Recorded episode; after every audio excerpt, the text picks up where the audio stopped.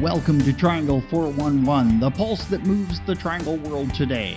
It's a vibrant collection of stories, medical breakthroughs, what's trending, social good, events, and boundless other adventures. A conversation pit of comedians, authors, chefs, sports figures, experts, the common and the uncommon. Here's the host of Triangle 411, Mary Innsbrucker. Hi, friends. Everyone knows it. We all know credit scores count. They count when it comes to car loans, home mortgages, and now have even become a consideration for employment opportunities. that never used to be.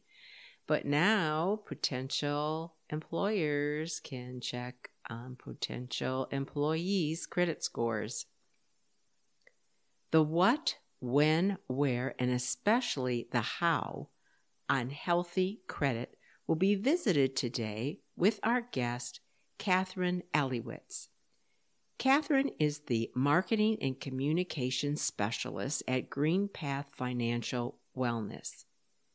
GreenPath is a national nonprofit that for more than 60 years has advised on financially healthy lives through education, counseling, debt and credit management, student loans, home ownership, and foreclosure eviction prevention. Kathryn works directly with clients to cultivate success stories. Welcome, Kathryn. Hi, Mary. Thanks for having me. Thanks for being here.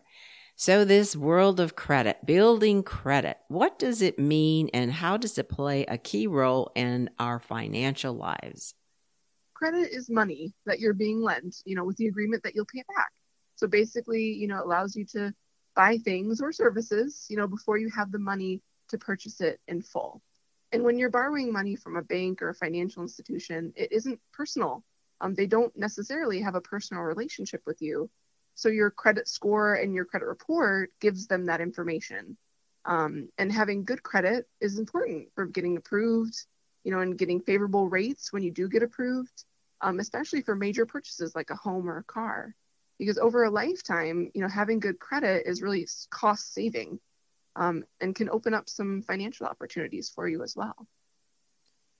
And you make a good point. Uh, I don't know that everybody realizes not only can your credit history affect whether you get a loan or not, but actually the rate can fluctuate depending on how good it is. So you may still be able to get a loan for your car like everybody else, but your rate could be, you know, double, triple. I've seen it all go by over the years. Yeah.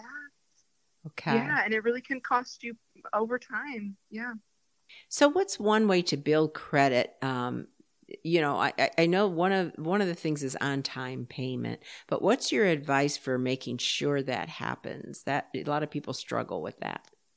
You're right that paying your bills on time consistently is the largest factor in a credit score. It's actually 35% of your score. Mm. Um, and so, how do you make that happen, right? That's a big percentage. Uh, well, my biggest tip, you know, automate your payments. Um, turn on that auto pay because that really helps you avoid those late fees and ensure that the payment is on time without you even having to think about it. Um, now, if you know you're going to miss a due date, we recommend calling your credit card company or lender. Um, they might be able to work something out. They might even be able to move your due date with, for you. Um, so it's always worth exploring those options. And and if you're falling behind consistently on your bills, we we recommend you get support. You know, we aren't taught things like this in school. And so that's why nonprofits like GreenPath exist to help people understand their options. We're, we're here for you. You don't have to do it alone. Those are great tips. I, I bet uh, the average bear may not know about negotiating with a credit card company or otherwise. So now, would uh, GreenPath have, help them actually do that negotiation, or just give them the tools to do it on their own? Yeah, we do have our, our debt management program that we do work directly with your creditors um, on credit cards and things like that, different accounts. Um, so we, we do do that. Um, we do have that service. Absolutely. Mm-hmm. So, credit utilization is another factor that influences credit scores. What is a good rule of thumb for how much revolving credit to use, and what are some of the methods to keep utilization under that limit? The amount of credit that you use, that's called credit utilization. Um, and that also affects your score. That's another huge percentage 30% of your score is that credit utilization. Um, so we suggest using less than 30% of your available credit. Um, and so I'll give you an example. You know, if your credit limit is $10,000 to make it simple, um, and your balance is $9,000, that's, you know, that's 90% of your, you're utilizing your credit at 90%. So that's going to negatively impact your credit score. Um, so what we recommend is to know that dollar amount that's equivalent to 30% of your limit and stay under that. So again, that example of $10,000, you know, credit limit, you would want to try to keep your balance under $3,000. So, you know, once your spending hits that limit, we'd recommend, you know, stop using the credit card until the debt's paid down or paid in full. But of course, that's easier said than done. Mm-hmm. Um, so, so again, that's where you know I recommend you know reaching out to a nonprofit that you trust, mm-hmm. you know, like GreenPath for support, and that's why we're here um, we can help you navigate that. Another slippery slope, credit card. You know, this can be good, bad, or ugly. It's using mm-hmm. that credit card is another way to build credit. But what would you tell a consumer about how to use this to achieve their goal? We, we have a number of tips that we tell folks about credit cards. So, number one, pay your bills on time mm-hmm. or earlier if possible and you're going to probably hear me say that a lot, Mary. Okay. Pay your bills on time. Uh-huh. uh, that's a huge factor, like we talked about earlier, 35%. Um, so, and we also recommend, you know, pay more than the minimum or pay in full if you're if you're able to. And if you can't afford to pay the minimum or you can't afford, afford to pay in full, try your best to keep your balance under that 30%, like we talked about. Mm-hmm. Um, and again, if you get behind on monthly payments, contacting your creditors. Communication is key. Um, communicate rather than stay stay silent. Um, and again, get that support um, because you don't have to do this alone. mm-hmm. It's really hard to navigate all of this. Mm-hmm. Yeah. Yeah, and, and you made a good point that they don't teach this in school. Some of the some of the things they should teach you in school, they do not. I don't know how much I use uh, physics, but I sure use my credit card. I'll tell you that. Very good point. As a former math teacher, I hear you. okay.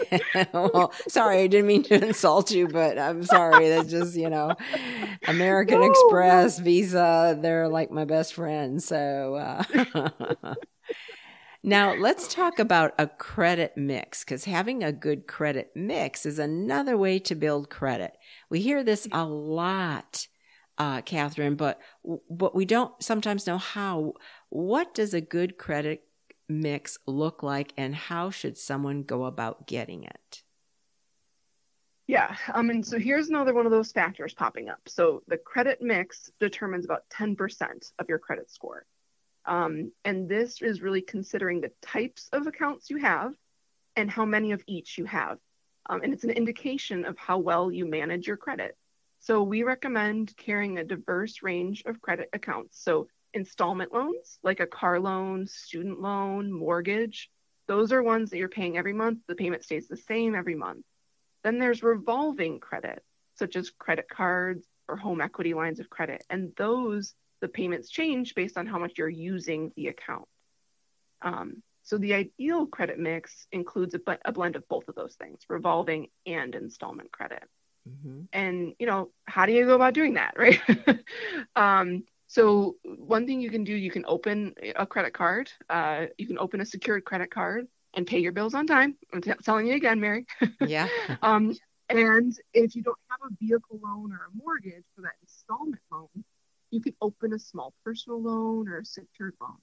I do want to note, though, that payday loans or title loans do not count for this credit mix. Um, that wouldn't contribute positively to your credit mix. So, if someone is building credit from scratch, how long might it take to build a good credit score? We, and we see that, right? We need to do that sometimes. It, it can take about three to six months to establish that credit from scratch. Um, oh, that's not as bad as I thought it would be. You know? Yeah, yeah, yeah. either. Um, I thought and, you, were going to say about, years. So no, it, it, doesn't have to be years, but it's it's not short. We want to emphasize that it's not you know tomorrow snap of, of a finger that you can build your make a good credit score, but it takes time. Um, so you can make certain choices that you know build it faster, like we talked about these tips that we've talked about, the mm-hmm. you know paying on time and the 30% utilization. Um, and there are other things like uh, credit builder loans or secured credit cards that can help you uh, build that credit from scratch. What's a credit builder loan? Yeah, that's a great question. So um, basically, it is a loan that gets held in a uh, in a bank account, a savings account, and you make payments towards it.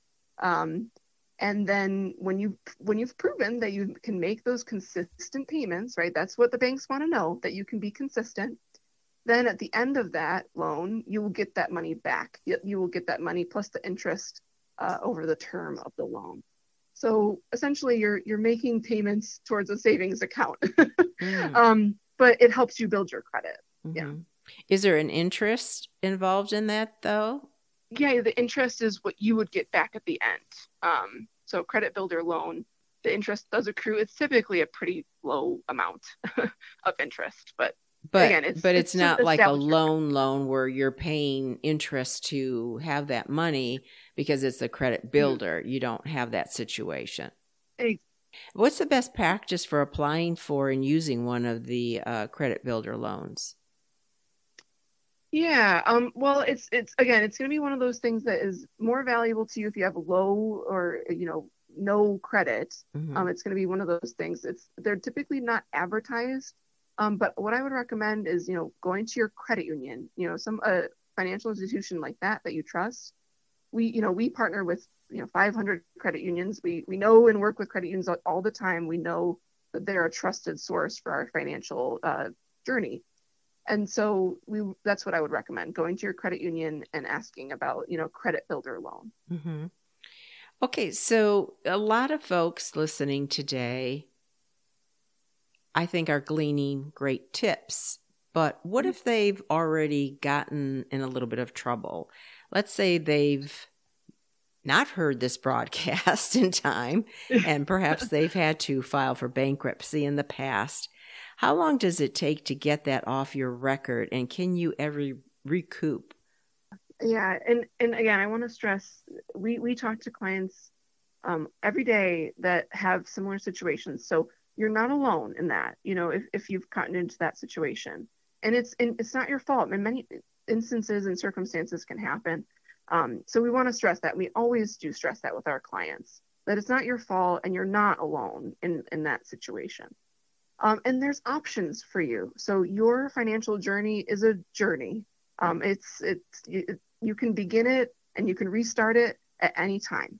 So we want to we want to stress that for sure. Um, that you have options. So you can start to you know rebuild your credit. You could take out a secured credit card. That's an option for you. Um, there's also things like a debt management plan that we have at GreenPath that can help you pay down your debt, like if you're finding finding yourself in a lot of debt. Um, and to your question about bankruptcy, um, that can take some time to get off your bank uh, off your credit score and credit report. But again, you still have time to restart again, um, and it will fall off. It's about seven to ten years, depending on the type of bankruptcy, for it to fall off of your credit report. And in that time, you know, you can make some smart choices to uh, to start again. You know, after your your bankruptcy is uh, released, then you can start to make smart choices like a secure credit card or a credit builder loan to build up some of those things again. So when you say seven to ten years and it falls off, what do you mean by falls off? Is it like completely wiped away and no one will ever see it on your record again? or there's just not a red flag attached to your name or what do you mean by fall off I, am trying to understand if it's just completely taken off your record and as you go forward you you don't have to continue to fight this um, hindrance when it comes to loans or even rental you know some people won't even rent to you if you've had bankruptcy mm-hmm. in the past yeah yeah it, it can it really does impact your financial situation for some years Um, you know, it, it again, it, it can kind of depend. Um, you know, if you still have something on your credit report, like a mortgage or car loan or something like that, um, you can sometimes arrange that in a bankruptcy. Things like that will help your credit score over time. So it doesn't have to be, you know, a negative forever. Um, and to your point about it falling off, so your credit report is going to show your history, um, and it will, you know, it will not impact your credit score after that seven to ten years. Um, and and so so yes, it, it, it's it's really not impacting you anymore um, after that seven to ten years. But is it visible to like an employer? I mean, employees, uh, employers are even looking at credit scores now before they hire somebody. So, I mean, is there a place somebody can go, whether it's uh, you know, a person renting property to you or an employer that they'll see, okay, you know, 20 years ago or 12 years ago, you had bankruptcy on your record, or is it completely expunged, so to speak? You, you know, Mary, that's a great question. I, I don't want to misspeak here um, because there are, you know, looking at a credit report, there are different records, right? Uh, uh, public records are available for to you on your credit report and so when someone pulls your credit report, certain public records will show, and bankruptcy is one of them. Um, I don't want to I don't want to misquote on whether it's completely fallen off, but um, seven to ten years, it's not going to be impacting you anymore for your credit score. It's not going to be you know calculated in, if that makes mm-hmm. sense. Okay, so it might be still be there on the record, but if your credit score is up, um, that's what that will that's what will count people will see okay you had this event happen to you but now for the last 10 years you've made your mortgage payment on time and your electric payment on time etc sounds like what you're saying yeah you know institutions financial institutions want to see you're consistently making payments mm-hmm. that you're a trustworthy borrower that's the point of credit and your credit score so yes um, okay. um, that's what they want to see. Now, is there anything I haven't asked that you think we should still go over? Um, yeah, I, I, uh, I do, you know, I do want to just make a quick, some quick tips here that we didn't go over. That's fantastic. Yeah, I mean, I think, I think that a good tip is to look at your credit report. So a lot of people don't realize that you can pull your credit report for free three times a year from each once from each of the credit bureaus um, so you can pull that credit report yourself and take a look at it and a great idea is to look at that credit report and determine you know is there maybe some errors on there that can happen um, and if you get rid of those errors and clear up those errors that can really have a positive impact on your score um, so that's a tip that i definitely recommend um, and again, uh, I, have said this a million times. You know, paying your t- paying on time is another good one. Um, and we, I think we talked about authorized users, or we we should talk about authorized users. If you know you're struggling in that regard, you could uh, become an authorized user, and that can impact your credit score and and, and positively. Um, and then some other tips are, you know, getting bills, getting credit for the bills that you do pay. So traditionally, rent rent is not reported on a credit score or credit report, but there are services that will report your rent. Um, same thing with utilities and phone bills; those aren't traditionally on your credit report, but that's a you know consistent payments that can be added to your credit report to show that you're consistent um, and you're a trustworthy borrower. How do you get those finally, added to your credit report? That's a good question. Um, so there are several different rent reporting services um, that you can you can research them. But what I recommend is first going to your landlord. Your landlord may already work with a rent reporting service, and then you know they may pay part of the fees. There are fees associated with a rent reporting service, um, and so I recommend doing that research to find the total amount of fees that you would pay. Talk to your landlord first. If they don't work with a service, then go and find um, the, the service that's going to work best for you, have the lowest fees, and protect your data. Um, and then for utilities and phone bill, there's something called Experian Boost um, that, that can be factored into your Experian credit report. Um, and they will they will report on your positive phone bills. You know, you pay your phone bill every month, get that will get reported on your credit report.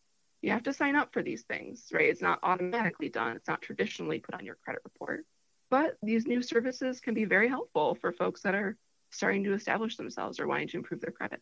So, when you talk about the fees, can you give me a ballpark? Yeah, um, I was just looking, at, you know, it can really vary.